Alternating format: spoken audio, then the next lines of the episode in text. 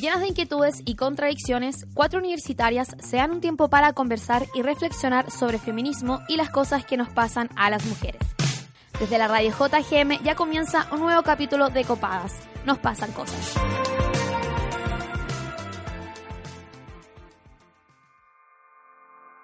Días antes del estallido social, los y las internas de medicina de séptimo año de la Universidad de Valparaíso denunciaban una crisis sanitaria en los hospitales de la región por falta de insumos básicos. Reportaban tener que suspender cirugías y quimioterapias, atender pacientes en el suelo por falta de camillas, no tener jeringas ni guantes y reutilizar estos últimos, aumentando los riesgos de infecciones intrahospitalarias. A raíz de esto, el Ministerio de Salud negó que hubiese una crisis sanitaria en el país, reconociendo únicamente la falta de insumos en el Hospital Van Buren de Valparaíso, invisibilizando la profunda crisis que se vive también en el resto del país. Desde el 18 de octubre, la situación solo empeora. El actuar de carabineros frente a las manifestaciones ha consistido solo en reprimir y herir, habiendo más de 3.400 heridos solo por esta razón. Más de 330 personas han tenido daños oculares y más de 1.500 han recibido el impacto de perdigones.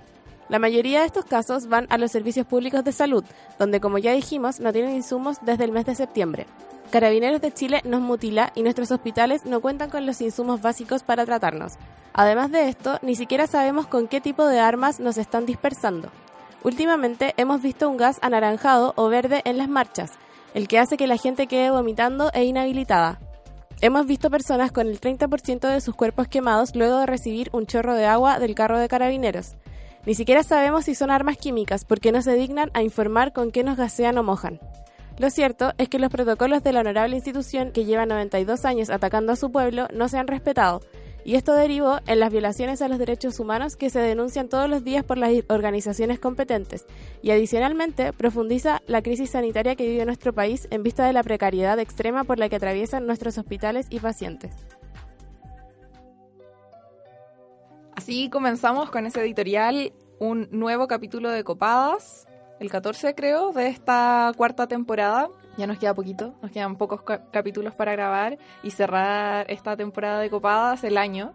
Y bueno, soy Camila Mañé, me encuentro una vez más en el estudio de la radio JGM con la voz del editorial, Camila Monsalva, y mis amigas Toña González, que está en los controles, y Lila Osorio, que está acá en el estudio con nosotras. Con controles, pero con micrófono también, por favor. Eso. ¿Bien? ¿Todo bien? Yo igual estoy bien, pero estoy cagada de calor. Ay, odiando el calor. Me saqué el audífono porque no lo soporto. Siento Está que... ahí como con pluch, po, bueno. Sí, además ridícula. Oh. Pero es que para verse bien, una así. Siento que hay como una represión institucional del Estado y una represión solar. Onda, la wea está brígida y para todo el día culeado dándole y uno ahí, ay, el sol y está duro. Todo mal, todo mal. Bueno, nos encontramos en la radio JGM, al igual que siempre, felices de estar aquí y también aprovechamos de saludar a las radios que nos retransmiten, la radio Manque en, Rancagua, la radio educativa en Nancagua, la Sube la Radio por su señal online y la radio Universidad de Chile en Santiago que nos pueden escuchar los domingos a las 11 de la noche por la 102.5 y también pensando que nos quedan muy poquitos capítulos. Así que eso igual nos tiene un poco tristes. Ah. Oye, yo le quiero mandar besitos, abrazos, besitos, besitos feministas y abrazos feministas a, a todas las personas que trabajan en las radios que nos retransmiten, eh, porque son gente bacán que está llevando el copados a más gente. Y muchas gracias por hacer eso. sí, aparte que muchas veces igual nos escriben y dicen que la otra vez de Radio Manque nos escribieron y pusieron como, oye, yo las programo en Radio Manque y me encanta escucharlas, he aprendido mucho de feminismo y no sé qué. Así que bacán, o sea, me gusta que haya una relación también con esas radios y no solamente es como, oh, les mandamos el capítulo y que sonemos por ahí, sino como conocer y, y, saber también estar atentos al trabajo que realizan en las radios comunitarias. Oye, programador de Radio Manque, soy Lila y soy tu fan. TKM. ¿Te gustaría enterarte de conflictos socioambientales, temas de género y feminismo y la agenda cultural de la semana? Ingresa a radiojgm.uchile.cl y encuentra noticias, columnas y entrevistas desde un enfoque social y comunitario.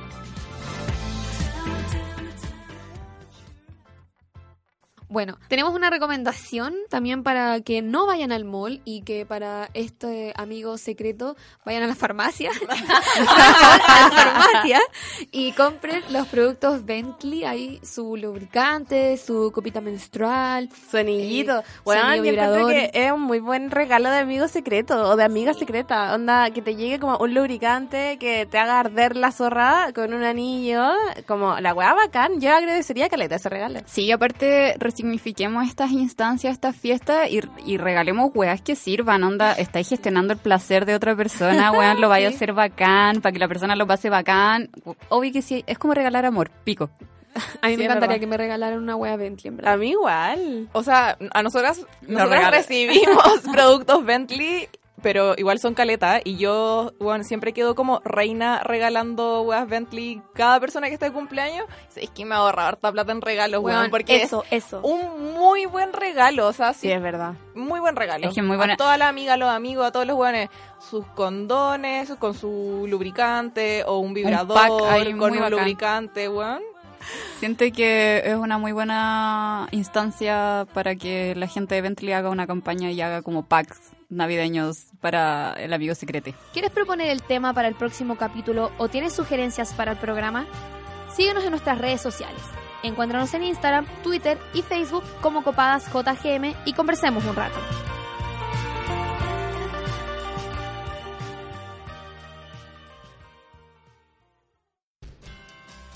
Bueno, el capítulo de hoy, como ya lo introdujo la Camila en el editorial, se trata sobre la crisis en la salud pública y también cómo ha afectado la salud de los y las manifestantes la represión desmedida e indiscriminada de parte de, de carabineros. Hay un montón de personas que han tenido, bueno, daños oculares, que han sido quemadas con el chorro del agua del guanaco, que de hecho Carabineros admitió que usan un líquido que contiene un químico ¿La conocido como CS. Y según yo, hace años, yo sé como un reportaje audiovisual que lo difundiría si es que no fuera, estuviera como muy mal ejecutado. Pero el líquido CS siempre lo han ocupado en el carro lanzaguas y puede provocar heridas tras la ex- exposición prolongada en clima soleado. Entonces como que sol más líquido CS es como el pico. Entonces si es que bueno, son, son mojados por el agua, mojadas por el agua del guanaco, sáquense esa cochina de encima, bueno. O como la misma lacrimógena. Todas esas cosas son como pésimas. Ya, pero según yo, como que esta weá, ya, si siempre lo han usado, ahora usan como cinco veces como la cantidad que usaban antes, ¿cachai? Como que la weá es demasiado brígida. Yo, como cuando era más chica, marchaba como todas las putas semanas y nunca me pasó nada, ¿cachai? Onda, nunca vi una ampoa, nunca me sentí quemada. Sí, la weá duele porque está hecha para eso, como para dispersar a las personas que están ahí, que se viren y era. Pero Weón, los videos, las fotos que hemos visto como con gente con ampollas que se les cae la piel, Sí, ¿cachai? brígido. Son quemaduras muy graves, muy brígidas. Y a lo mejor hay algunas que no son eh, tan como físicas, pero a mí me pasaba que después de ir a las marchas quedaba con un dolor de cabeza, pero weón, así heavy. Onda, dos días con dolor de cabeza así, terrible, terrible, terrible. Sí, a mí también después de ir a las marchas ahora me duele mucho la cabeza. Sí, hay gente que también, yo últimamente como que no he ido a, a las marchas, pero como están denunciando el uso de un gas que es distinto al gas del zorrillo que conocemos siempre, como a la lacri, y que te genera vómito y que es como medio verdoso, amarilloso o algo así. Sí, ese lo han Sí. tirado caleta en Plaza Dignidad Qué como horrible. pa' la- cuando reprimen como cerca de Bustamante. Como Sí. yendo hacia Providencia tiran ese gas y bueno, es brígido porque queda amarillo el suelo. Mm. Onda, de verdad queda amarillo. La wea heavy. Yo también he visto que mucha gente ha dicho que le duele cuando le llega la regla, que experimentan dolores menstruales, pero así las weas las dejan en la cama. Onda, en cama, ¿cachai? Por el dolor. Bueno, a mí, me ha pasado esa wea toda la vida. Ya no, XD, qué bacán. Pero, pero que heavy la wea, pues onda, gente que nunca había tenido este tipo de dolores menstruales y ahora está así botada en su cama porque no se puede levantar. Lo encuentro para el pico. A mí me preocupa caleta que se estén eh, usando estas weas como como si no fueran a tener efectos a largo plazo, ¿cachai? Porque antes una marcha estaba convocada para un día y en ese día se vivía la represión.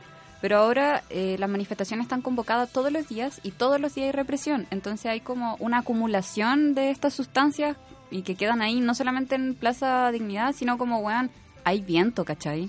Hay viento Toda y hay gente weá- viviendo también ahí, como que la weá le afecta mucho a, a más gente que la que quieren eh, dispersar. Como Y hay- por más tiempo. Sí. Mm. Imagínate la gente que vive cerca de Plaza Dignidad o, onda, o en verdad como... En el por- edificio de Canon, weón. weón, como todo el rato con el olor y el olor y el olor y el olor. Onda, A mí yo me iría pa- al médico, weón. A mí me pasaba que acá en el campus Juan Gómez Millas igual siempre, de hecho recién estaban los capuchas afuera. Como Pero es muy una- normal. Es una filo, muy normal y de hecho en el McDonald's que está como en la esquina hay un, un zorrillo como instalado, ¿cachai? Como que... o sea, está- 24/7. Está, estacionado ahí 24/7 Sí. para reprimir la manifestación que se da en Macul con Grecia. Y me pasaba una weá muy chistosa que era como que una ya se acostumbraba un poco al olor a la lacrimógena al menos los primeros años. Como, ponte tú, si es que yo iba en una micro y se sentía el olor a lacri de afuera, estaba toda la micro estornudando y una así como, weón, impune. Campeona.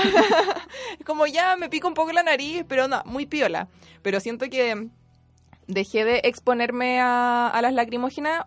Puede ser eso o que las huevas están más frígidas que la mierda, porque la otra vez, para el 25 de noviembre, salimos a marchar, eh, estaba con la Toña, de hecho, y bueno, me llegó una lacri al lado, al lado, y como que salió de la nada, como que ni siquiera yo, yo no soy como de esas personas medias zapas que, no, no quiero ofender a esas personas que, que hacen eso, pero como zapas que van a, a cachar como la cagada que está quedando y como que se ponen a grabar o algo así. Yo cero, y estaba así como al lado, como conversando con una amiga, y nos llega la weá entre, entre nosotras y fue heavy. Y había gente diciendo como, bueno, ¿por qué no la patearon? Y es como, chúpalo, como que la weá es más peligrosa que la mierda. Uno, no estoy preparada para eso.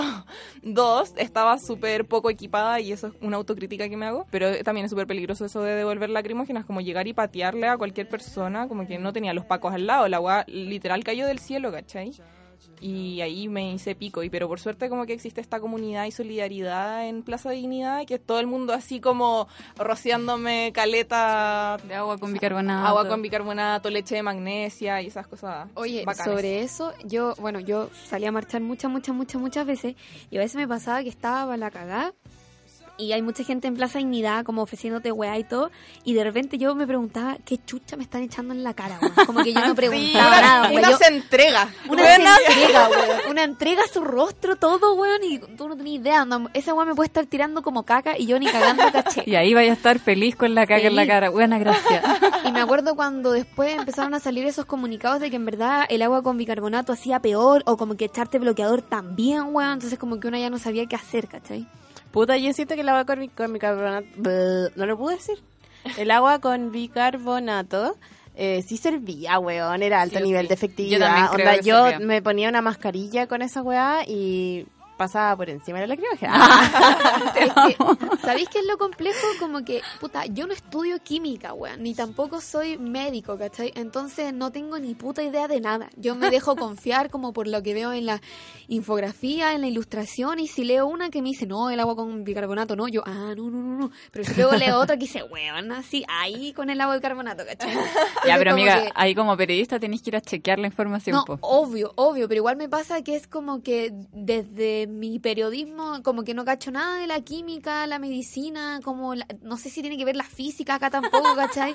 Pero es como, filo, yo salgo con mis lentes que, weón, le saqué a mi mamá, esa es mi gran protección, ¿cachai? Oye, qué cuático. Estaba pensando, a partir de lo que dijo la Toña, como de no sé nada de medicina y la weá, que no tan solo estudiantes de medicina, sino también profesionales de la salud han salido como a cubrir las marchas y como a seguir su labor en, en las manifestaciones, pues, ¿cachai? Esto, como piquetes de salud, piquetes de la Cruz Roja, están formados por estudiantes y también profesionales, pues, ¿cachai? Mm. Y hay obrigio, porque igual, como tú ya lo decías ahí en, en el editorial, vivimos en un país donde la salud es un problema, pues, weón. Donde hay salud privada y salud pública y donde la gente se muere esperando por salud, pues, ¿cachai?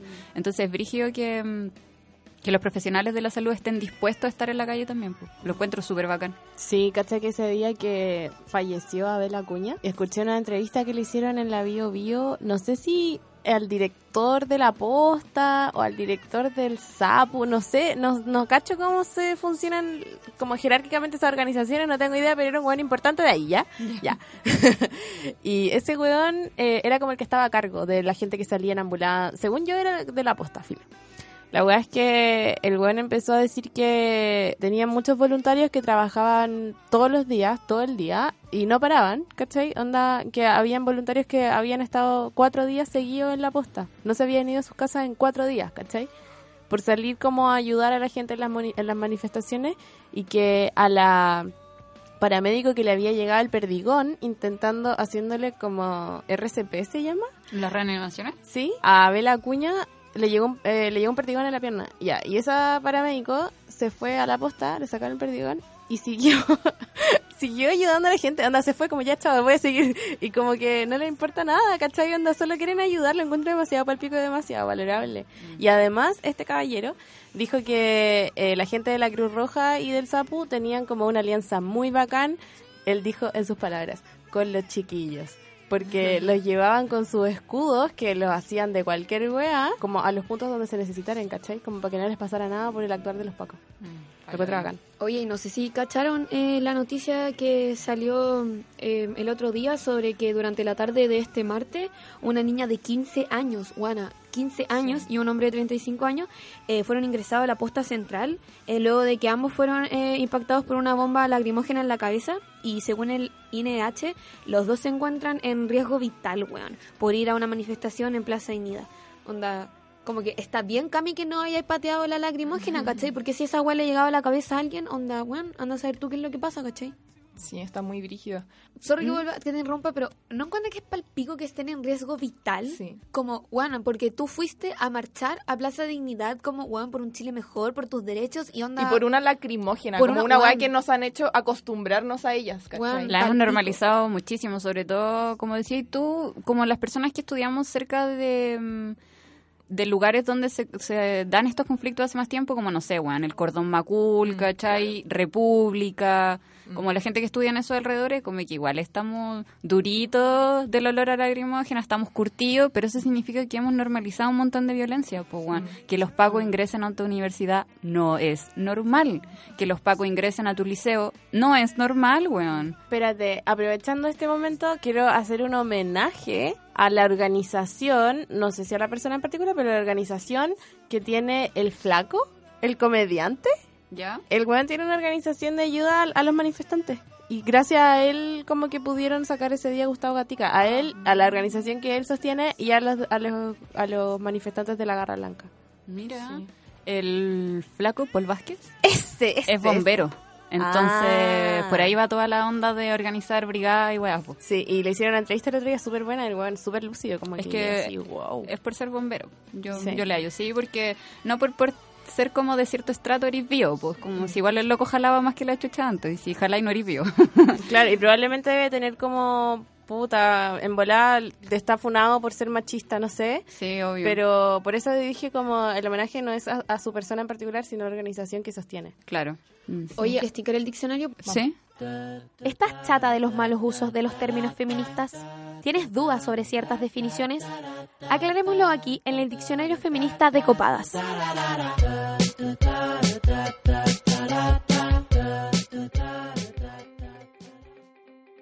Hoy en nuestro diccionario feminista definiremos armas químicas. Las armas químicas son armas que utilizan las propiedades tóxicas de sustancias químicas para matar, herir o incapacitar. Estas sustancias pueden ser diseminadas a través de misiles, bombas, cápsulas de artillería, minas u otros medios. Los tóxicos pueden ocasionar asfixia, convulsiones, incapacidad temporal o lesiones permanentes en seres humanos y animales. El armamento químico se diferencia de las armas convencionales o armas nucleares porque sus efectos destructivos no se deben principalmente a una fuerza explosiva. Este armamento puede presentarse como líquido, gaseoso, un aerosol, vapores o polvo. Y entre los más rápidos y mortíferos están los agentes nerviosos, el gasarín y el VX. El uso como armamento de toda sustancia química que pueda causar la muerte, la incapacidad temporal o lesiones permanentes a seres humanos y animales está absolutamente prohibido por la Convención sobre Armas Químicas. Esta convención es un tratado internacional firmado en 1993 que prohíbe el uso de armas químicas, su desarrollo y producción, y obliga a las naciones firmantes a destruir sus reservas. Este tratado entró en vigencia el 29 de abril de 1997, pasando a aumentar el protocolo de Ginebra sobre las armas químicas, y casi todos los países en el mundo han suscrito a la Convención sobre Armas Químicas, incluyendo Chile. El gas lacrimógeno es un tipo de arma química que por su condición no letal es usado a nivel mundial por las policías como un agente de control de la población civil durante protestas y disturbios. Muy completo tu diccionario, amiga. Muchas gracias. Oye, entonces, quiero- ¿Mm? perdón, para ver si entendí, hay ciertas armas químicas que no se pueden utilizar eh, debido a que hay una hueá que legaliza, o sea, no, hay algo legal que hace que no se puedan utilizar. Hay un tratado internacional como el, Pacto de Ginebra que, que dice cómo pueden utilizarse las armas en situaciones de guerra, ¿cachai? Para que no, no sean todos tan malditos y que los oponentes sean como al mismo nivel, supuestamente. Pero ya, si- pico. Y ahí en esa convención dice que las armas químicas no pueden eh, utilizarse en instancias de guerra. Están prohibidas, ¿cachai? Porque son muy mortales. Las weas son como demasiado mortíferas, muy brígidas. Ya. Y si la arma química no es letal, no está prohibido su uso. Y como esta wea no es una guerra, no está prohibida la arma química. Y como el arma química en este caso no es letal, pueden usarse como para Dispersar. dispersar disturbios, Claro. ¿cachai? En, en el marco de protestas sociales. Pero la weá es que sigan el protocolo los weones Claro, de carabineros. po. como que, o sea, me leí el protocolo de carabineros y decía como que hay que utilizar otros medios antes, como de partida hacer un llamado como audible de que van a administrar eh, la fuerza y que esto es casi que es como en última instancia utilizar las armas químicas, ¿cachai? De hecho, ponte tú, obviamente no se rigen por nuestro protocolo de carabineros, pero como para que cachemos lo normalizado que lo tenemos, bueno, en una de las protestas en Cataluña que hubo hace, hace un poco tiempo, llegó el zorrillo, llegó como un zorrillo y quedó la cagada, como, onda, ¿qué onda la violencia de estos hueones, cachai? Igual los gallos son brígidos para las lumas, pero ahí te das cuenta, como que prefieren hacer uso de las armas químicas, yo creo que porque siento que lo tenemos ya naturalizado y creo que no se ve tan brígido como realmente es. Eso. Porque imagínate, yo creo que el, el impacto onda visual en el hecho como de pegarle un lumazo a los protestantes, imagínate todos los pacos que estaban ahí, las fuerzas especiales, en vez de tirarle chorros del guanaco, como, no sé, habría más personal de carabineros, weón, pegando lumazo, esa weá es brutal. Imagínate los registros de todo eso, como que no, no es tan medible eh, el registro o como visualizable los efectos que tienen las armas químicas sobre las personas. que No, es- pues porque es pura agüita, pues, ¿cachai? Que te están tirando. Claro, a, menos que sea, no sé, pienso en el en los videos que hubieron de cómo se llamaba este cabro que le llegó el chorro Rodrigo Avilés. de Rodrigo Avilés, ¿cachai? Como que ahí se se logra apreciar un poco como pero porque hay un impacto, la magnitud, ¿cachai? Pero porque hay un impacto Directo al contra- loco, po. No, y contra también el pavimento, pues, ¿cachai? Como no se rompió la cabeza por el chorro Sino del guanaco, sino como porque se cayó y se pegó en, en la berma, pues. ¿Sabéis dónde sí hay, o sea, eh, donde yo he visto caleta de estos videos como Paco agarrando el humazo en Argentina? Y es palpico lo que decís tú, como que visualmente la represión se ve mucho más violenta, ¿cachai? Porque onda tenéis como, no sé, un destacamento de Paco agarrando el humazo a la gente, pero yo creo que es el mismo, eh, es la misma violencia que teniendo a los Pacos gaseándote, mojándote con una weá que te quema la piel. Existen efectos inmediatos y efectos a largo plazo. Algunos de los efectos inmediatos es, ya lo sabemos igual, pero lo quiero dejar en claro, irritación ocular, irritación de las vías respiratorias e irritación de la piel y vómito, dolor de cabeza y diarrea. Así que, Toñi, es normal que te duela la cabeza después de, de esta cuestión. Y algunos Gracias, de los efectos permanentes, me acuerdo que era como abortos en los últimos tres meses de gestación y también problemas en el aparato reproductivo. Heavy, po. Weón, por in- inhalar mierda.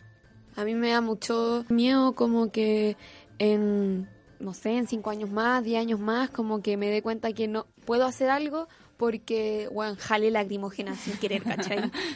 como que me diga, no, usted no puede realizar esto porque usted jaló lacrimógena por un mes seguido. O no sé, pues quedar infértil, ponte tú. Sí, Claro. O sea, yo no que- estoy ni ahí con tener guagua, pero imagínate la gente que sí o la gente que tiene un aborto en los últimos tres meses. Si es que estáis tení ya seis meses de gestaciones porque vaya a tener la guagua, ¿cachai? Como- Lo pensaste por ahí.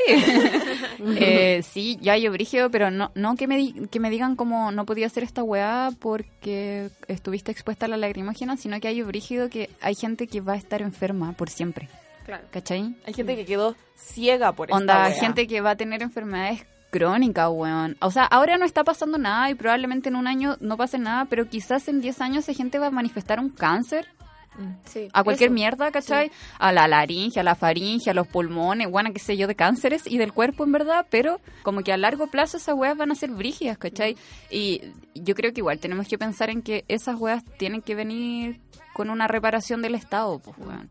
O de la misma mano como, weón, onda, una en la calle echándose cualquier wea que se topó en la cara y como en volada, ¿qué me eché en la cara? Pues, ¿cachai? Igual me hace mi rutina de skincare, obvio, pero igual de repente hay mucha gente que no se la hace, po, o como que en verdad tu rutina de skincare no te puede sacar eso que te echaste en la cara y que son, y no estoy diciendo como que hay gente malintencionada en la calle tirándote algo como para bañarte la cara, pero vuelvo a lo que decía antes, no somos químicos, no somos médicos, hacemos lo que podemos, ¿cachai? Onda, compramos el agua de bicarbonato, weón, en el toto, weón, le echamos esta otra weá que leímos, ¿cachai? Del jumbo, de no sé dónde, ¿cachai? Y, y listo, ahí está nuestra fórmula secreta, ¿cachai? Sí, igual yo estuve leyendo, eh, en Instagram me apareció por ahí una publicación, eh, en volar era como de Geek and Chic, ponte tú, eh, que decía cómo cuidarse la piel después de exponerse a lacrimógena y a, y a gases químicos. Era de. Socobox, Era la de- compartí. ¿Sí? Y decía como que no hay que echar, no hay que hacer como la rutina completa tampoco. Como Sí, no hay, que, disminuir los productos pico, que te entonces. aplicáis. No, no, no. No, hay que disminuir los productos, pero por ejemplo, no sé, pues quedarte con los tres pasos esenciales que son de limpieza, hidratación y protección solar. No sé, pues en la mañana protección solar, si vais a salir a las 11 de la mañana a la calle, necesitáis la hueá porque los rayos, acordémonos, que los rayos UVA están presentes todo el día, pero los UVB están eh, principalmente entre las 11 y las 5 de la tarde, entonces son muy peligrosos. Es, es importante esa weá de no dismin no sé si disminuir los pasos del skincare porque en verdad no los hago y no tengo ni concha idea de cuál era porque sí estuve aquí en el capítulo, lo aprendí, pero se me olvidó, perdón.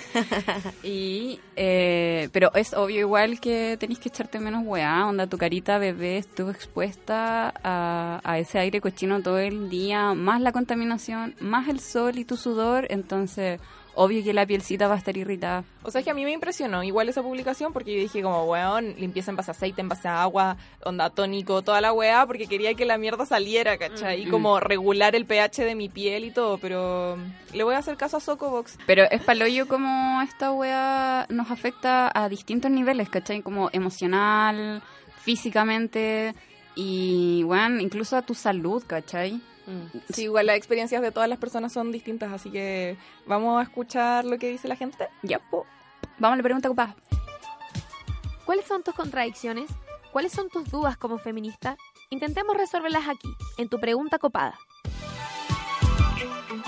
¿Cómo sientes que las armas químicas usadas por carabineros en las marchas han afectado tu salud? Y lo que me he dado cuenta primero que ha afectado estos gases ha sido mi piel, que en un principio estaba irritada, muy roja, y luego se empezó a secar demasiado, está reseca. Y antes de que participara en las protestas, estaba sana prácticamente. También ha sido como, soy una persona muy alérgica, pero he tenido como crisis respiratoria o una cosa así. Y desde que comenzaron las manifestaciones y paso por un lugar donde se utilizan estas armas, complica mucho respirar. Estando hasta en la Plaza de la Dignidad es muy complejo y los síntomas eh, son mucho más fuertes. Respecto a las lacris, respiratoriamente todavía no siento ningún efecto duro, nocivo en mí por lo menos. Lo que no descarto que aparezca en un mediano plazo y que también me llena de mucho miedo. Lo que sí siento que me está haciendo mal es mentalmente. En la mañana la lacrimógena en suspensión pegándote en la cara camino al trabajo. En la noche el olor a lacrimógena hasta muy tarde el, para los vecinos que vivimos en el centro de Santiago da miedo. En contexto de marcha es distinto porque vas más apañado y si vas a marchar igual vas preparado. Pero cuando sales a comprar a la esquina y sientes ese olor, sientes que en algún momento puede aparecer un piquete de pacos disparando a diestra y siniestra. Y eso a mí y a muchas personas siento que les está haciendo muy mal mentalmente. La verdad es que súper mal. Yo soy de La Serena. El sábado pasado tuve que ir temprano en la mañana al centro por Avenida Aguirre y estaba muy, muy, muy pasada lacrimógena porque el viernes hubieron muchos, muchos desmanes. Y tuve que ir el sábado temprano en la mañana y la avenida estaba intransitable por el olor a lacrimógena, era muy, muy fuerte. Después, cuando llegué el domingo en la tarde, amanecí muy resfriada y sigo muy resfriada y he estado con mucha tos, como muy, muy, muy, muy para la cagada. Y yo estoy 100% segura que es por la hueá de las lacrimógenas, así que palo yo.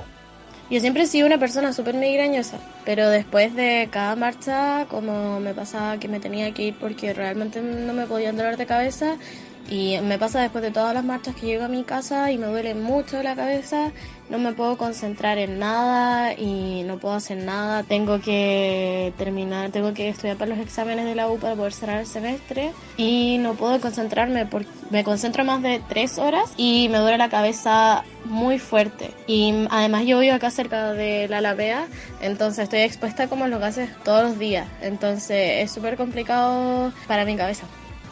Yo en lo personal pensé primero, obvio, en los efectos físicos que me asustan caleta. Desde que empezó esto, me da mucho miedo que todo lo que he inhalado en este tiempo tenga efectos a largo plazo que sean negativos. Me he pasado caleta película igual. Pero yo creo que el impacto más grande es a nivel de salud mental. De verdad que siento demasiado terror cuando empiezan a tirar las bombas lacrimógenas por el cielo y no tienen así, pero obvio que ninguna conciencia de que habemos personas ahí que te puede llegar en la cara, que te puede llegar encima. Yo creo que eso es lo que más me aterra, ver a la gente para cagar, ver, he visto personas de edad, he visto niños sufriendo por eso. Entonces yo creo que a nivel de salud mental, onda lo pienso y me dan ganas de llorar, ese nivel. Esto ha afectado mucho nuestra integridad y a la gente ya le da miedo el guanaco o el zorrillo porque los químicos están muy fuertes, pero yo siento que esto no es desde ahora, es de hace como dos meses que estaban como cambiando las fórmulas químicas. Realmente no siento que las lagrimógenas hayan cambiado tanto desde el 19 de octubre, sino que siento que ya estaban mucho más pesadas y pero los químicos del guanaco sí han cambiado caleta mucho, mucho, porque antes no quemaban. Yo, yéndome por el ámbito de mi salud, de la salud de mis padres y de las personas que se están manifestando, siento que ha afectado bastante porque mm, dentro de los efectos que tienen estas armas químicas, como la que ha estado más en boca de todos, que ha sido la lacrimógena, de por sí en ambiente decanta, pero se demora 5 días en hacerlo.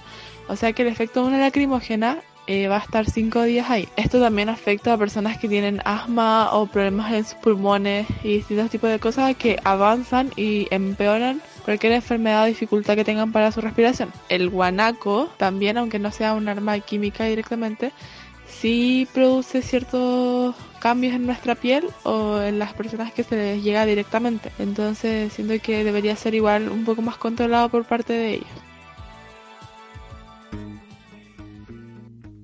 Aclarar igual sobre la, la, última respuesta que el guanaco, bueno, ya lo dijimos al comienzo del programa, sí usa agua que tiene un líquido químico, el, el líquido CS, y que produce todas esas cosas que estuvimos hablando. Igual no es agüita potable ya. igual después se lo vamos a preguntar a nuestra entrevistada y sorpresa, que se viene más ratito. Jijiji y van a, van a cachar más. Pero estoy como 300% de acuerdo con esa persona que dijo que la weá ya lo está afectando como a la eso, como psicológicamente, como el oler a la lagrimógena, como que ya te caga el día Mm. en la mañana.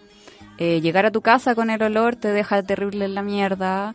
Y lo que decía una niña casi al final, que ya lo que están haciendo es como instrumentalizar la figura de, de estos carros y de sus autos, en verdad, del guanaco, del cerrillo, de todo. Cosa que cuando veáis uno o cuando sintáis el olor, pa, empieza a latir el corazón. tenéis miedo al tiro y te queréis ir, porque pueden venir los pacos y con su violencia infinita y te van a llevar detenido y mm, te van a torturar. Sí, oye, ojo igual, bueno, así como muy recomendaciones random eh, del programa, decir que vayan equipados y equipadas a las manifestaciones. Igual lo encuentro brígido como, a veces yo digo, onda, esa vez que me cayó la lacrimógena al lado, me cayó así como por arriba, y yo dije, qué chucha, como imagínate me cae en la cabeza esa weá, onda siento que debería andar con el casco de la bici y como preparada para la guerra. Y creo que no es ser cuenteado si es que va ahí con casco de la bici, con len- eh, antiparras y todo eso sino que es básicamente bueno, proteger su salud, nuestra salud, como que en verdad no nos dispersarían nunca si es que todos fuéramos onda brígido equipados a las manifestaciones, pero vayan cubriéndose con una mascarilla, con antiparras, con casco, si quieren, con ojalá ropa impermeable para que cubran toda la piel y eso, no vayan onda con chorcito y polera y todo eso. Yo quería recomendar la guía que sacaron los manifestantes de Hong Kong, porque llevan más de 100 días manifestándose, y hicieron una guía para manifestantes, y la web es muy buena porque habla como de estrategias para manifestarse sin ser reprimido por los pacos. Entonces, por ejemplo, es como ya, hacer una barricada brígida y que se vayan todos los manifestantes de la barricada. Entonces, así cuando lleguen los pacos no pueden detener ni reprimir a nadie, ¿cachai? Solo pueden apagar la barricada. Y que el- en el fondo como que el fundamento de la guía es el flujo de la manifestación. ¿Cachai? Que la weá parta a un lado, se mueva. Nunca quedarse en un puro lugar porque eres como presa fácil si te quedas ahí, ¿cachai? Entonces como que hay que moverse, hay que buscar salidas todo el tiempo. Y eso. Los jóvenes toman el metro Amo. todos juntos y, y salen como a otra estación muy Sí. lejos. Eh, también ponían como onda ladrillos para que lo como Sí, en, en los la pegaban calle con cemento, pegaban ladrillos con cemento en la calle para que no pudieran pasar los carros de la policía. Sí, Amo sí. igual que eh, este va a ser como un comentario pajero y sociológico. Y pajero. ¿Ya? que esa hueá igual tiene que ver como por porque los, la- en Asia hay otros paradigmas de pensamiento también, pues, ¿cachai? Y de cómo tienen que funcionar las sociedades y ellos entienden los flujos también como parte de su sociedad y, y de su vida, po. Y no solamente mm, lo llevan a cabo como una hueá personal, ¿cachai? Yo ni cagando soy como experta en Occidente, en Oriente. en mangas y weas. No soy experta en nada, la verdad, perdón. Pero siento que mm, e- eso explica un poco por qué acá se guerrea de esa forma, pues, ¿cachai? Que también es un poco como se ha guerreado, no sé, en 200 años, pues. Mm. Es como la misma forma de, de protestar, de luchar, de, de dar cara, de ir a enfrentarse. Sí, igual yo siento que esto tiene un trasfondo más allá de la cultura como del flujo y la weá, que en verdad me declaro ignorante frente a eso, sino que es más como no te van a poder dañar si no estás.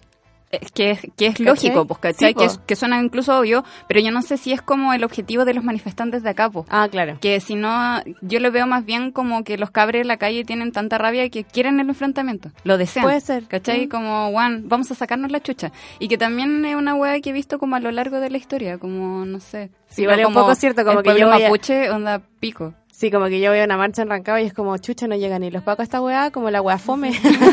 como ya, Nos po. acostumbramos. ¿Dónde está el mambo? sí, pues. Oigan, amigas, ¿les tinca ir a nuestro bloque musical para luego ir a la entrevista? Que ya me cansé de escucharla, quiero escucharla a ella. Ah, Sí, en- nuestra entrevistada de hoy es Isquia Siches, presidenta del Colegio Médico. Hemos intentado grabar este capítulo hace muchas semanas, así que las chiquillas, la Lila y la Camila Monsalva, fueron a grabarla al Colegio Médico. Así que ahora no iremos del estudio, básicamente se acabó el capítulo acá, pero sigan escuchando la entrevista porque las cabras se la jugaron para conseguirla. Es una gran entrevista. Una, gran gran, entrevista. gran mujer. Ya, oye, ¿qué canción ponemos? ¿Tienen Ay, alguna? Yo sí, bueno, Bueno. perdón, voy a hacer la dura de nuevo, pero quiero poner una nueva de eh, Selena Gómez, de su álbum. Pero esta otra es Look at Her Now, de Selena Gómez, que siento que es como que está en el contexto dentro de todos estos días que han habido muchas funas y todo, como que yo escucho esta canción y me siento mejor. Como, sí, estuve mal unos años, sí, me costó, pero ya te superé. Mírame, me gusta. Mira, amo a Selena Gómez. ¿Vieron ese hilo en Twitter? Como de las mil formas que Justin Bieber fue tóxico con Selena. No, no pero lo voy a buscar con Chetumare. Buena, Mándalo, mándalo. estuve 45 minutos leyendo la weá, no podía parar. La weá es increíble. Onda, Justin Bieber lo odio. Bueno, es que yo también soy fan de Selena. Amo esta weá. Ya. Nos estamos destapando. Ya, Sí. Pero esa cuestión fue muy famosa ese hilo. Sí. Y la que quedaba mejor era como Taylor Swift. Eh, Sí, Taylor Swift como que apañó todo el rato a Selena. Puta, nunca lo vi, pero el Y onda, que sí las vi- Kardashian una vez invitaron a Selena Gómez a pasar un año nuevo a Dubai para que Justin Bieber pudiera cagársela a donde estaba Justin Bieber. Bueno, hagamos por favor un crossover con el podcast Clase Básica y Ay, hablemos de amo, mierda. conchetumare. Ya, sí. Uy, qué emocionante. Eh, pero quiero decir que solo leí el, el hilo de Britney y porque Justin Timberlake es una mierda. Oh, no Ese es un muy buen hilo también. Manden los dos al grupo. Ya. Ya. Ya. Ya, chao. Chao.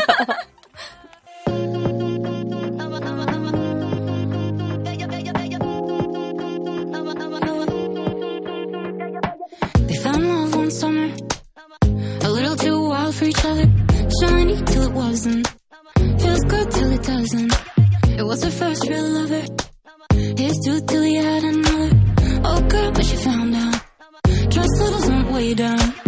Of course she was sad, but now she's glad she dodged a bullet. Mm, Took a few years to soak up the tears, but look at her now. Watch her go. Look at her now.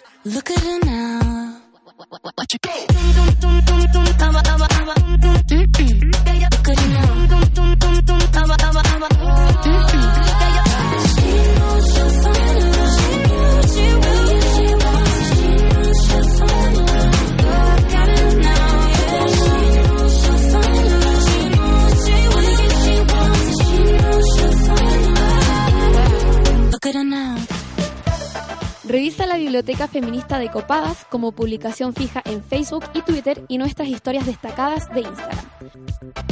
Podrás encontrar textos sobre introducción al feminismo, violencia de género, sexualidad y mucho más.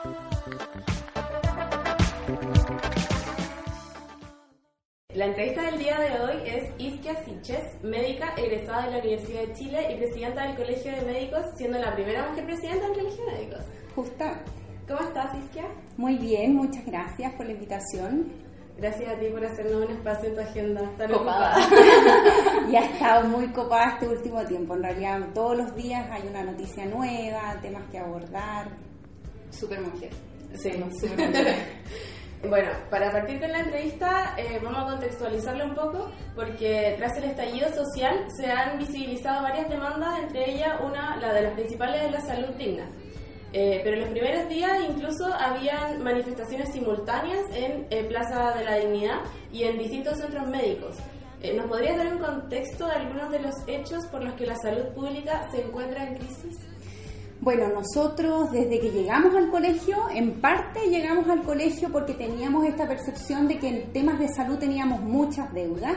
Nosotros, gran parte de nosotros trabajamos en el sector público, vemos cotidianamente problemas como las hospitalizaciones, los pasillos, los problemas de las listas de espera y esta incapacidad de poder resolverlo.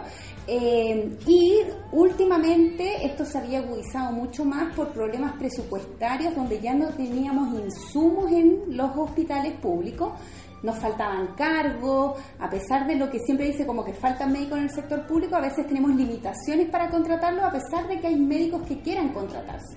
Y eso se había agudizado mucho más y de hecho estábamos en un plan de movilizaciones preparándonos para organizarnos con pacientes, con usuarios, con otros gremios, con otros profesionales de la salud para demandar esto en la ley de presupuesto 2020.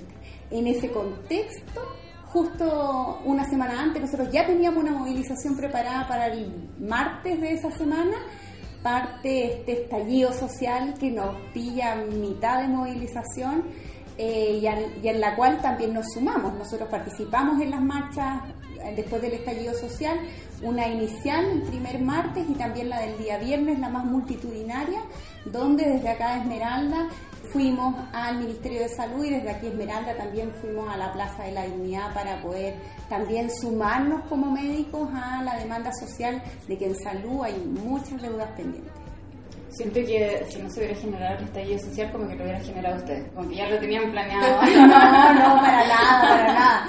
Sí siento que cambió y se reordenó las prioridades. Antes era como pelear con una muralla. Ahora todavía, pero hay un horizonte después, porque el gobierno ha seguido proponiendo las mismas cosas que traía antes del estallido social, sin profundizar un poco más, pero hoy día le hace mucho más sentido a distintos sectores políticos y a la opinión pública que tenemos temas muy estructurales que resolver en salud, eh, como esto de FONASA y SAPRE, además de efectivamente eh, que no hayan las diferencias que tenemos hoy día y, las brechas que tenemos tanto en presupuesto como en el acceso cotidiano de los pacientes a los servicios de atención de salud.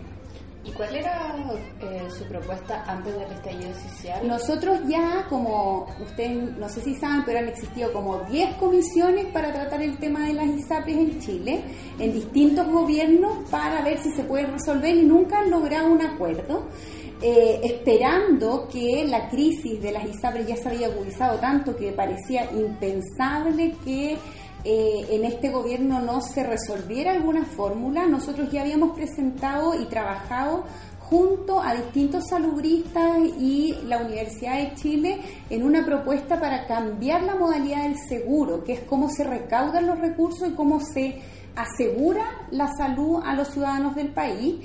Y eh, eso en realidad no había tenido mucha acogida ni del gobierno ni de otras eh, voluntades porque se veía muy lejano y hoy día creo que estamos en pie de volver a posicionarnos, que es avanzar hacia un seguro nacional de salud que ya no cree estas diferencias entre los beneficiarios que son de FONASA y SAPRE, sino que todos recaudemos los recursos en una forma mancomunada y eh, que fortalezcamos fuertemente los prestadores públicos. ¿Qué fue lo que pasó este año en particular? Porque si bien la crisis en la salud venía de hace mucho, fue este año cuando, por ejemplo, los internos eh, de la, y las internas de la Universidad del Paraíso iniciaron una huelga, eh, se empezaron a comunicar más, a decir que no había, no sé, guantes para atender a los pacientes. ¿Por qué se produjo esto en especial este año? Siempre tenemos en los hospitales públicos y en salud mucha deuda hospitalaria y en general eh, desde el Ministerio de Hacienda se apuesta a hacer un presupuesto más acotado que las necesidades que tenemos y un poco usar esta, esta tensión para que los hospitales ahorren o gasten menos. El gran problema es que entre los hospitales más hacen, más se endeudan, porque los presupuestos antes eran históricos, o sea, a un hospital le tocaba 100 millones independiente de lo que hiciera. Si ese hospital hacía más acciones, en general se endeudaba. Entonces era, hoy tanta deuda hospitalaria, pero además tenemos más pacientes, tenemos más necesidades de salud, los pacientes están más envejecidos, entonces necesitamos más recursos, pero eso no ha crecido de la misma forma. Y este año eh, se limitó el bicicleteo que existía dentro de los propios hospitales, donde se caía mucha deuda y los propios directores de hospitales ya tenían este tipo de manejo. Eso se acotó y se dijo que el que no tenía plata no podía comprar.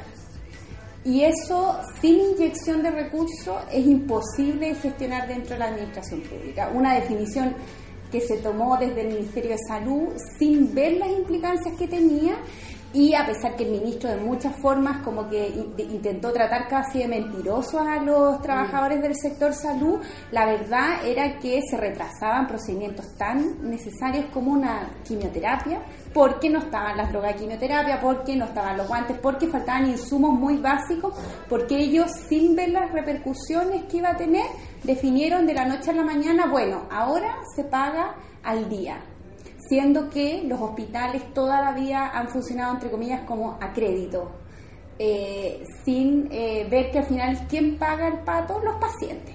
Mm. Y lamentablemente fue así, y eso fue también lo que nosotros ya nos estábamos como eh, activando para emplazar públicamente a los administradores de salud de que los pacientes no podían tener las repercusiones de, de las incapacidades administrativas. Cuando dicen ellos, ¿te refieres a los directores de los hospitales que fueron que decidieron eso? No, fue el Ministerio de Salud Ah, como un ya. mecanismo de pago directo, un mecanismo de pago diferente, para que esta deuda no creciera. Como que el objetivo fuera finalmente no tener más deuda y no evidenciar que en realidad lo que falta son recursos hospitalarios y estas son técnicas más bien administrativas eh, que efectivamente los hospitales tienen mucho que mejorar en infraestructura, en mecanismos, procesos, pero obviamente faltan recursos. ¿Y qué opina de los dichos del ministro de Salud, Jaime Mañalich, en un matinal hace unos días, donde expresó que el sistema de salud en Chile es uno de los mejores y más eficientes del planeta? Bueno, va dado, va dado cuenta un poco con esto también, porque si uno mira las cifras globales de Chile eh, y mira los distintos modelos sanitarios en los países, la cantidad de recursos que gasta Chile es bastante baja. De hecho, nosotros gastamos más o menos 4.8% del PIB público para, para salud, mientras que el estándar por lo menos es llegar a 6 y los países de la OCDE bordean 8 o 9 de puro recurso público. Eh, pero, y a pesar de eso, que gastamos poco, tenemos buenos resultados sanitarios, pero globales. Mortalidad infantil, mortalidad materna, expectativa de vida, pero eso es a costa del el gasto bolsillo de los pacientes y de un sistema que está, como lo vemos ahora, muy tensionado eh, y que efectivamente muchas de estas soluciones son soluciones que son fruto de políticas públicas señeras que vienen desde el 60 que es como los programas de alimentación infantil, las vacunas, la, eh, programas que son muy históricos en el país y obviamente el nivel de vida de Chile eh, en torno a agua potable, a otros factores. Entonces, pero si uno va viendo la satisfacción de los usuarios, lo que ocurre con las listas de espera, este tema como de la dignidad de hospitalizarse, obviamente parece una frase súper destemplada y desconectada de lo que le toca vivir a los pacientes dentro del sector público y en ese sentido creo que eh, el ministro, que lo ha reiterado muchas veces, tiene que también ubicarse en el, en el momento que está viviendo el país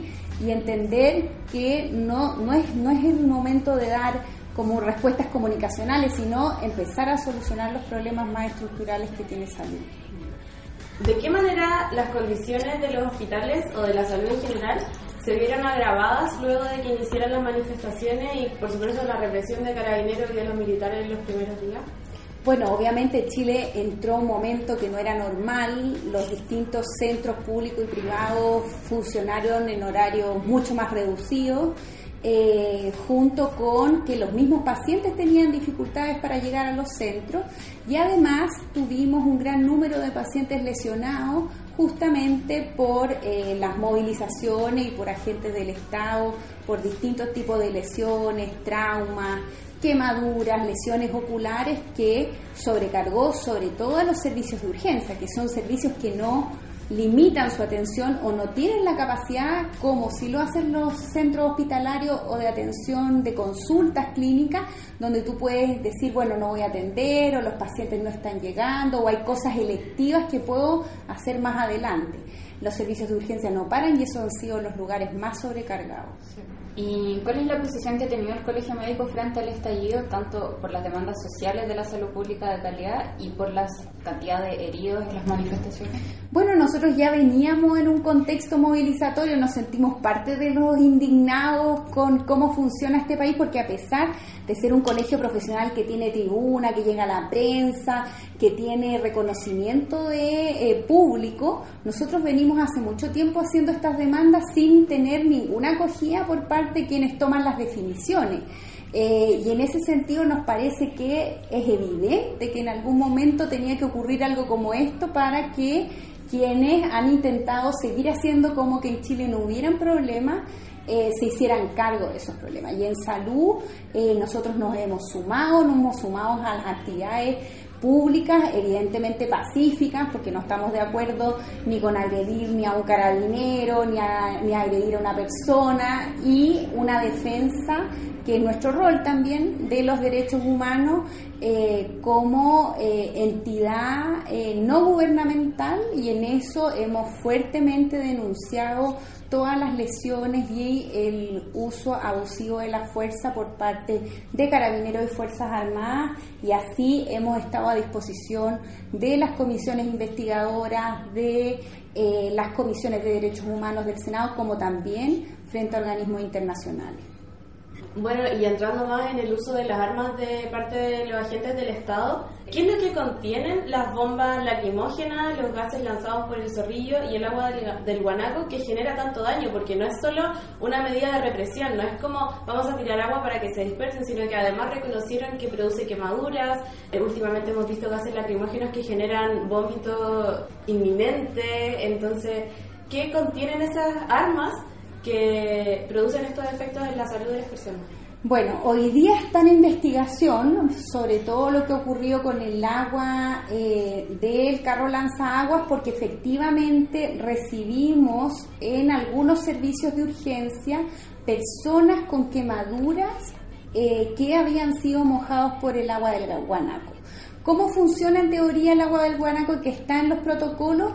Es una, el agua del guanaco tiene agua y además tiene otro contenedor que mantiene una sustancia química irritante que se llama el CS, que es parecido a lo que tienen las bombas lacrimógenas y se supone que esta debería funcionar en una dilución muy baja, más o menos entre el 0,4 y el 2%, que en teoría no debería causar las quemaduras que vimos.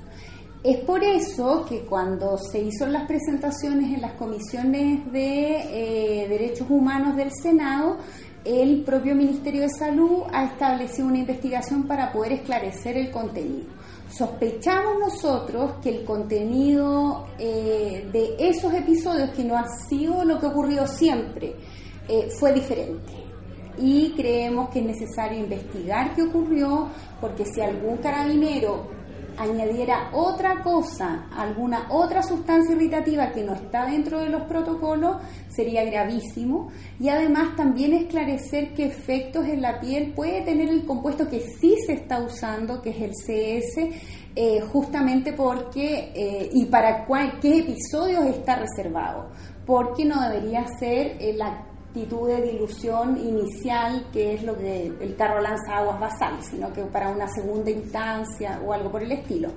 Y lo mismo pasa con las bombas lacrimógenas, en donde conocemos habitualmente unas bombas lacrimógenas que son las del gas blanco, pero ha estado en circulación dos otras bombas lacrimógenas, una eh, de un gas amarillo y otra de un gas verde, particularmente por la última nosotros solicitamos al ministro Blumer, cuando tuvimos información, le preguntamos a algunas entidades internacionales que nos pudieran decir cuáles eran estas diferencias y una de ellas nos hizo alusión de que eh, una que tenía el gas verde en realidad era más utilizado como arma de guerra y no estaba autorizada para uso en población civil. En torno a eso nosotros enviamos una carta al Ministerio del Interior y hemos tenido respuesta el día de ayer y en realidad hace referencia eh, a que se están haciendo las investigaciones y no se ha aclarado y es parte de lo que también pueda aclarar el propio eh, la propia comisión del Senado de poder eh, tener claro la cuáles son los compuestos que efectivamente tienen porque podrían tener un comportamiento distinto y justamente podrían explicar estos otros síntomas que tienen los manifestantes que no eran los síntomas habituales. Eso quería preguntar porque hemos visto, hablando con amigas, en nuestra experiencia también, em, ¿es normal que después de la marcha nos duela tanto la cabeza? Hemos leído que el efecto de una lagrimógena puede durar hasta cinco días después de ser lanzada. Entonces, igual está presente en el espacio donde se realizan las manifestaciones o este dolor de cabeza que da es como por el sol o por el estrés de llevar 50 días bajo esta situación o tiene que ver con las lagrimógenas en sí mismas? En realidad no hay tanta investigación ni evidencia en torno a los efectos de, en salud de este tipo de compuesto. Este en realidad no es un gas, es un polvo que efectivamente puede durar hasta cinco días su efecto. El efecto inmediato en una persona que sale de la zona de contacto puede reducirse en minutos, pero eh, como nos ha ocurrido territorios que están continuamente expuesto, no hay datos muy certeros de qué ocurre con la exposición crónica. Sí sabemos que en agudo uno sufre estas descompensaciones, sobre todo en pacientes que tienen más riesgos, lactantes, adultos mayores o pacientes que tienen enfermedades pulmonares, asma, que puedan tener una exacerbación aguda inmediata. El efecto crónico hay eh, investigaciones en torno a eh, su impacto, por ejemplo, en el periodo del embarazo, pero no son datos tan concretos. Es justamente por eso que nosotros creemos que hay que tener un principio de precaución al momento de utilizar, sobre todo en poblaciones que han estado expuestas crónicamente, como es la gente que vive en los alrededores de Plaza de la Dignidad o en otros territorios, porque obviamente esto está pensado para una cosa puntual, eh, excepcional, no como lo hemos tenido que ver en los últimos episodios en Chile, y los síntomas acompañantes siempre tienen que llamar la atención de las autoridades. En ese sentido, los otros gases que se están incorporando, creemos que si han tenido síntomas de intoxicación tan aguda como es un vómito u otro, nos parece que requiere de todas maneras observar y ver que se esté actuando con seguridad. En ese sentido, ¿podría, por ejemplo, eh, la bomba lacrimógena eh, causar un paro cardiorrespiratorio o algo de ese estilo, como ocurrió, por ejemplo, en el caso de la cuña, que se encontraba ahí, que al principio dijeron que había tenido un paro, después dijeron que se había caído el caballo, como que nunca se, se aclaró bien el hecho? Mira, lo que hay que entender ahí es que en general, bueno, el paro cardiorrespiratorio es el desenlace fatal de cualquier persona que se muera por cualquier causa. ¿Qué podría pasar? Efectivamente, un gas lacrimógeno puede producir un paro cardiorrespiratorio, sobre todo en la población más vulnerable que dije antes, los lactantes, los adultos mayores, en un asmático, que se le cierra la vía aérea, ese paciente se puede morir, definitivamente. No sabemos en qué va a culminar la investigación del caso de Abel, pero nosotros lo hemos dicho, lo más grave es que Abel sufrió un paro, pudo ser acogido por el SAMU y lamentablemente la acción del SAMU fue limitada. Si hubiera tenido un resultado favorable o no, no lo podemos saber, pero cualquier persona que tiene un paro cardiorrespiratorio tiene que tener asistencia inmediata y eso fue desde nuestra perspectiva lo más grave, independiente de que haya sido otra las causas. Creemos que es necesario en eso ser súper formal en esclarecer si tuvo relación con las bombas lacrimógenas, con un objeto contundente o si finalmente fue una causa cardíaca como, como se sospechaba por los antecedentes que él tenía. ¿Y ustedes como desde el punto de vista médico creen que se justifica el tipo de armamento que está utilizando fuerzas especiales?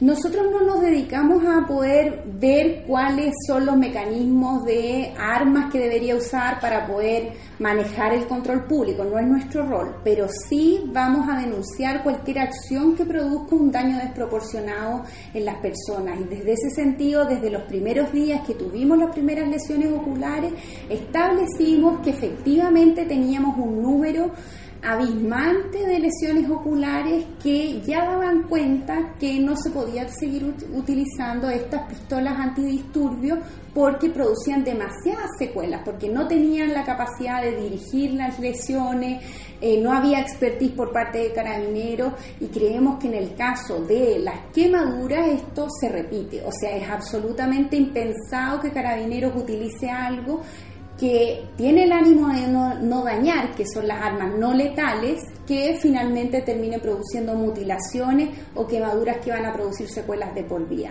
Frente a las fórmulas de cómo lidiar con las manifestaciones por parte de la fuerza pública, creemos que obviamente Carabineros tiene que tener eh, información más internacional de cómo lo hacen países eh, más avanzados en este sentido para poder no producir daño. Y yo creo que eso es lo que ha faltado. Carabineros al momento de eh, intentar mantener el orden público no está intentando mantener la salud de esos ciudadanos. Y eso es lo que debería hacer siempre al momento de detener a un delincuente, al momento de reprimir una protesta, al momento de atender a cualquier persona, producir el menor daño posible y eso no ha ocurrido en este caso. ¿Y cuál es tu opinión frente a las declaraciones de carabineros donde reconocen que el agua del guanaco produce quemaduras? Me parece que es gravísimo porque en definitiva, bueno, ellos hacen alusión que hicieron algún tipo de experimento en, eh, en piel de animales muertos, lo cual todavía no logramos entender fisiológicamente cómo ocurre porque no hay reacción alérgica ni quemadura si es que la piel no está viva, pero eh, sí nos parece que requiere una investigación clara y si el CS, que es el compuesto que está hoy día en las concentraciones que están hoy día aceptadas, producen quemadura, ellos deberían, o si tienen la duda, que es lo mismo que planteamos con el tema de balines, restringir el uso de forma inmediata hasta que aclaren que no van a seguir produciendo daños ni lesiones. Eh, tengo una duda cortita. ¿Es responsabilidad del Colegio Médico velar por la información de los químicos que está usando Carabineros? En general, la autorización suele ser dada de cualquier compuesto que se introduce en el país por el ISP, que es el Instituto de Salud Pública. Ellos suelen hacer, y, y se les pidió a ellos, de hecho, hacer parte de la investigación de eh, los gases lacrimógenos en su momento, el contenido, poder tener la claridad. Eh, pero nosotros somos un organismo colegiado y que más que nada vamos a hacer las denuncias, pero es labor de carabineros, cualquier autorización de arma que ellos vayan a usar o de sustancia química, me parece que lo mínimo es que revisen que efectivamente no va a producir más daños que beneficios al momento de utilizarlo. Hemos visto denuncias de parte principalmente del Instituto Nacional de Derechos Humanos y de la Defensoría Jurídica de la Universidad de Chile que señalan que existen casos de pacientes que están siendo atendidos en centros hospitalarios y llega carabineros a tomar los detenidos que muchas veces ni siquiera pueden terminar el procedimiento o que los sacan de la sala de espera donde están esperando, por ejemplo, a ser suturados o atendidos por algún profesional médico. ¿Puede el colegio médico hacer algo al respecto?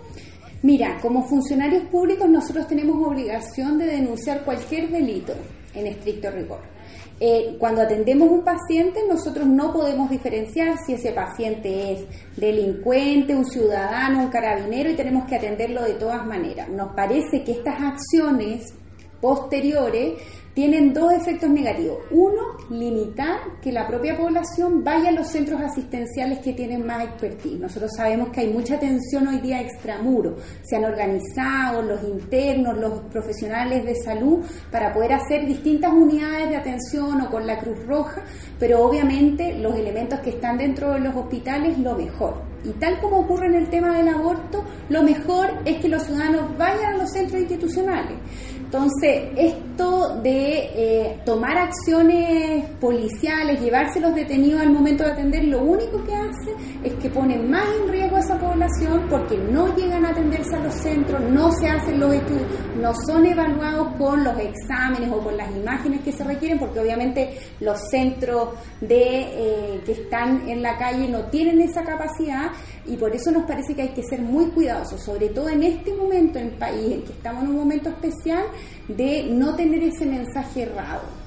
Y eh, efectivamente, si es que Carabineros decide tomar acciones legales, concentrarse con llevar detenidos a los pacientes y si tienen lesiones, posterior eh, o en conjunto llevarlos detenidos y no alejar a la población de los centros asistenciales formales. Recordar que estamos conversando con Isquia Siches, médica, doctora egresada de la Universidad de Chile, presidenta del Colegio de Médicos, siendo la primera mujer. Siento que esta es una pregunta ya más gratuita y, y se puede responder bien rápido. ¿Cuáles son las demandas en el sector de la salud pública? Si las podemos como nombrar. Sí, nosotros hemos acordado ya con gremios, pacientes y usuarios cuatro demandas. La primera es asegurar en la Constitución el derecho a la salud. Y a pesar de todo, parece que esto va a ser una discusión, así que nosotros queremos participar eh, como activamente en que eso quede escrito en la futura constitución. Tanto con representantes como también motivando a los distintos representantes que vayan a estar en esta nueva constitución en que eso debe estar de todas maneras. La segunda tiene que ver con eh, cambiar el paradigma que tenemos de salud y nos parece que un primer paso, además de fortalecer los prestadores públicos, es terminar con la dualidad y saprefonasa y tener un puro seguro nacional que nos permite ir avanzando a un sistema mucho más unificado.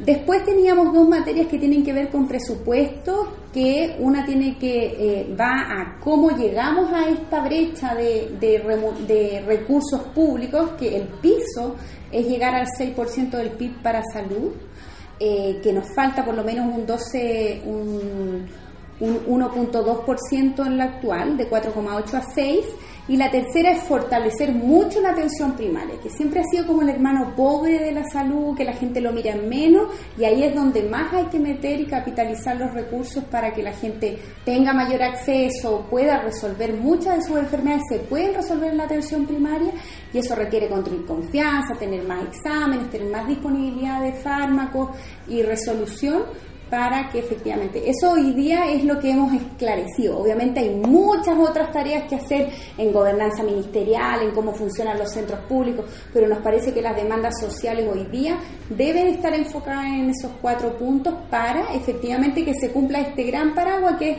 cómo tenemos una salud mejor. Nos parece que esos son los, los caminos. ¿Y los centros primarios son los CEFAM? Los centros sí. O eh, que la gente le dice consultorio, pero hoy día hemos intentado cambiar, así que entonces que hablamos de un consultorio, centro de salud familiar, porque es una atención mucho más integral y, y es parte, de- y cada vez que yo digo consultorio, los médicos de familia me retan mucho, así que no puedo, no puedo decir consultorio. Yo les intento explicar que la gente no, Sí, en la casa no entiende lo que es un, es un CEFAM, pero son los centros de salud familiar. Ya, y eh, esto es como para meterle el feminismo, porque mencionaste lo del aborto. em, como colegio médico, ¿tienen alguna propuesta como enfocada en género? Nosotros O- tenemos un departamento de género que ha sido todo un proceso de nuestra gestión, eh, poder dejar establecido en la institución para que no sea solo como un, un- espacio en que estuvimos nosotros liderando, sino que quede de forma permanente. Y ellos han hecho un trabajo muy interesante en torno a lo que fue la ley de eh, tres causales. eh, y también empezar a mirar las limitaciones que han ocurrido con la objeción de conciencia, cómo empoderar también a los médicos no objetores a participar de sus equipos de salud. Eh, y entre ellas está una reciente modificación del código de ética que antes prohibía tácitamente la interrupción del embarazo y hoy día queda establecido que corresponde que como colegio nos adaptemos a la nueva legislación vigente y a entender que la interrupción en las causales que esté establecida en la ley nacional. Es decir, si el día de mañana se avanza en una ley que eh, permita la interrupción del embarazo, no por las tres causales, sino por definición de la mujer, efectivamente eh, se va a tener que amparar a los médicos que suscriban a eso y que no sea una transgresión ética. ¿Y dentro del colegio médico hay objetores de conciencia? Muchos, hemos hecho distintas, hemos hecho distintas preguntas, pero hay que entender que eh, también este es un proceso como en la sociedad y tenemos muchos médicos que se han criado en, eh, en otros paradigmas de, de la pertenencia del cuerpo de la mujer y algunos que tienen eh, concepciones valóricas o creencias presente como muy muy potente y en ese sentido creemos que aunque uno considera que es mala la objeción de conciencia en realidad te permite entender que vivimos en un mundo diverso y que hay personas que no están de acuerdo con el aborto pero que ellos no te pueden impedir a ti como paciente y mujer abortar no nos va a tal como no obligamos a las mujeres que no están de acuerdo con el aborto a abortar a esos médicos tampoco los obligamos a participar activamente. El tema es que necesitamos un pool importante de médicos no objetores. Yo creo que hoy día tenemos un número, eh, además que eh, ha quedado establecido que no hay filas de mujeres pidiendo abortar como en algún momento se, se, pedí, se, se caricaturizaba. eh, y que es parte de la comunidad médica el desafío de que a ninguna mujer le puede faltar un médico no objetor, pero obviamente tenemos que respetar las diferencias de los otros y, esa ha sido la figura que nosotros hemos establecido. Que la mejor forma de que la sociedad entienda de que no todos vamos a pensar iguales es que nosotros mismos activamente protejamos el acceso a la interrupción del embarazo entendiendo que el médico que no es objetor tiene que ser el primero ahí de estar disponible, ningún problema. Yo me hago cargo de esta paciente sin transmitirle como un juicio de valor a esa mujer ni nada por el estilo. Mm. Y más allá del aborto, el colegio médico se plantea otro desafío en materia de, feminismo y género, lo pienso con- en, no sé, las consultas eh, para personas no binarias, quizás para personas eh, que son parte de la comunidad LGTBI, o más allá en una medicina como más integral, que eh, sea abierta a nuevos paradigmas también. Bueno, nuestro departamento ha estado trabajando activamente tanto en lo interno, que es reconocer toda la violencia de género que existe y también las discriminaciones a la diversidad sexual dentro de la comunidad médica y para eso salió un, un estudio recientemente que lo lanzamos para el Día de la, de la Violencia de Género, hace- violencia, sí, 25. el 25, eh, y ahí se hace una encuesta en donde se relata también cómo esto se genera dentro de la comunidad médica. Eh, los acosos, la discriminación, la discriminación eh, de grupos particulares. y también hay un área que tiene que ver con la diversidad justamente replicando, intentando replicar lo que son campañas que se han hecho en otros países, particularmente por ejemplo en Uruguay, en Latinoamérica, donde vino justamente quien lideró ese espacio de cómo al momento de abordar los pacientes hacer preguntas abiertas y no eh, naturalizar de que al momento de atender una mujer, su pareja es hombre y eh, efectivamente ver cómo eso además limita a los médicos de tener acceso a información que si es que no hace estas preguntas abiertas va a eh, como acotar su percepción diagnóstica y también su percepción de tratamiento sometiendo también a riesgos. Entonces hoy día también es todo un desafío, sobre todo para los médicos que llevan más años de ejercicio profesional, actualizarse en lo que ocurre y eso también ha sido un trabajo eh, bien bonito que el departamento, que yo creo que uno de los departamentos junto con el derecho humano que se llevan como el premio del año, es eh, tener una agenda muy potente interna, pero también externa de cómo como médicos nos relacionamos con los pacientes. Qué bacán. Nosotros igual siempre estamos diciendo que la violencia contra las mujeres es algo que está estructurado y aquí queda muy en evidencia. La, la violencia se vive tanto dentro del colegio médico como en las, en las consultas médicas. Sí, este año fue el primer año que marchamos para el Día de la Mujer, esperamos, y también el grupo del departamento marchó para el Día de la Diversidad y nos interesa que eso se vea, que, que, en este espacio se piensa efectivamente los desafíos que tiene la sociedad en esas materias. Iskia, para finalizar, me quedo dando vuelta un poco eh, sobre la objeción de conciencia. ¿Cómo lo hacemos para proteger el acceso a la salud que pueda tener esa mujer o niña que va a requerir un aborto, por ejemplo, en una comuna recóndita de Chile donde hay un centro de salud, hay un médico y es objetor de conciencia y no hay nadie más disponible en 100 kilómetros. Lo que nosotros hemos hecho es que efectivamente tienen que haber médicos no objetores en todos los centros que vean alto riesgo obstétrico. Obviamente que si es un CEFAM, ahí no se hacen interrupciones del embarazo, así que si hay puros médicos objetores, no importa porque no va a ser donde se va a concretar la interrupción del embarazo pero eh, el lugar donde teníamos más problema era Osorno y hoy día se logró la contratación. Entonces, en estricto rigor, no hay centros donde se materializan las interrupciones que no haya disponibilidad. Y donde no haya, o por ejemplo cuando este médico salga de vacaciones, evidentemente el Estado tiene que hacer el esfuerzo de, de llenar esos cargos, de llevar o de capacitar a algún médico que no sea objetor y creemos que no se debe transmitir la responsabilidad a las mujeres de buscar ese centro, sino que efectivamente el Estado por lo menos tenga en uno de los centros derivadores regionales eh, un médico disponible. Y es un desafío y es por eso tan importante la actividad que tiene la sociedad civil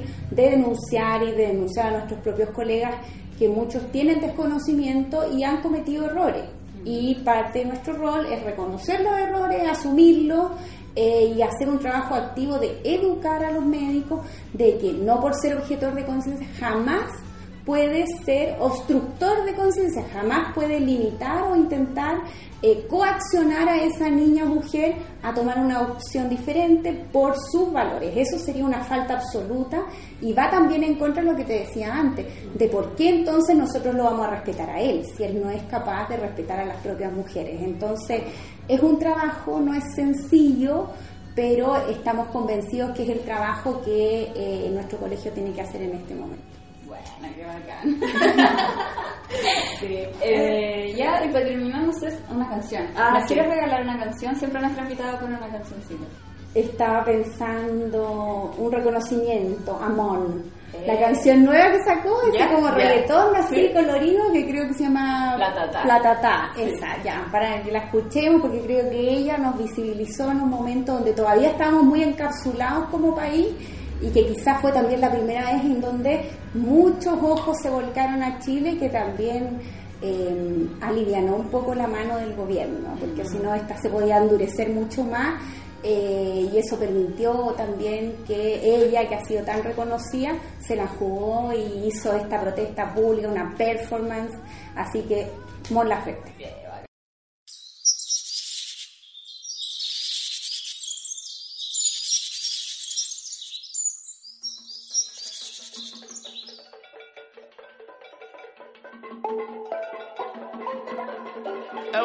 Gucci, mon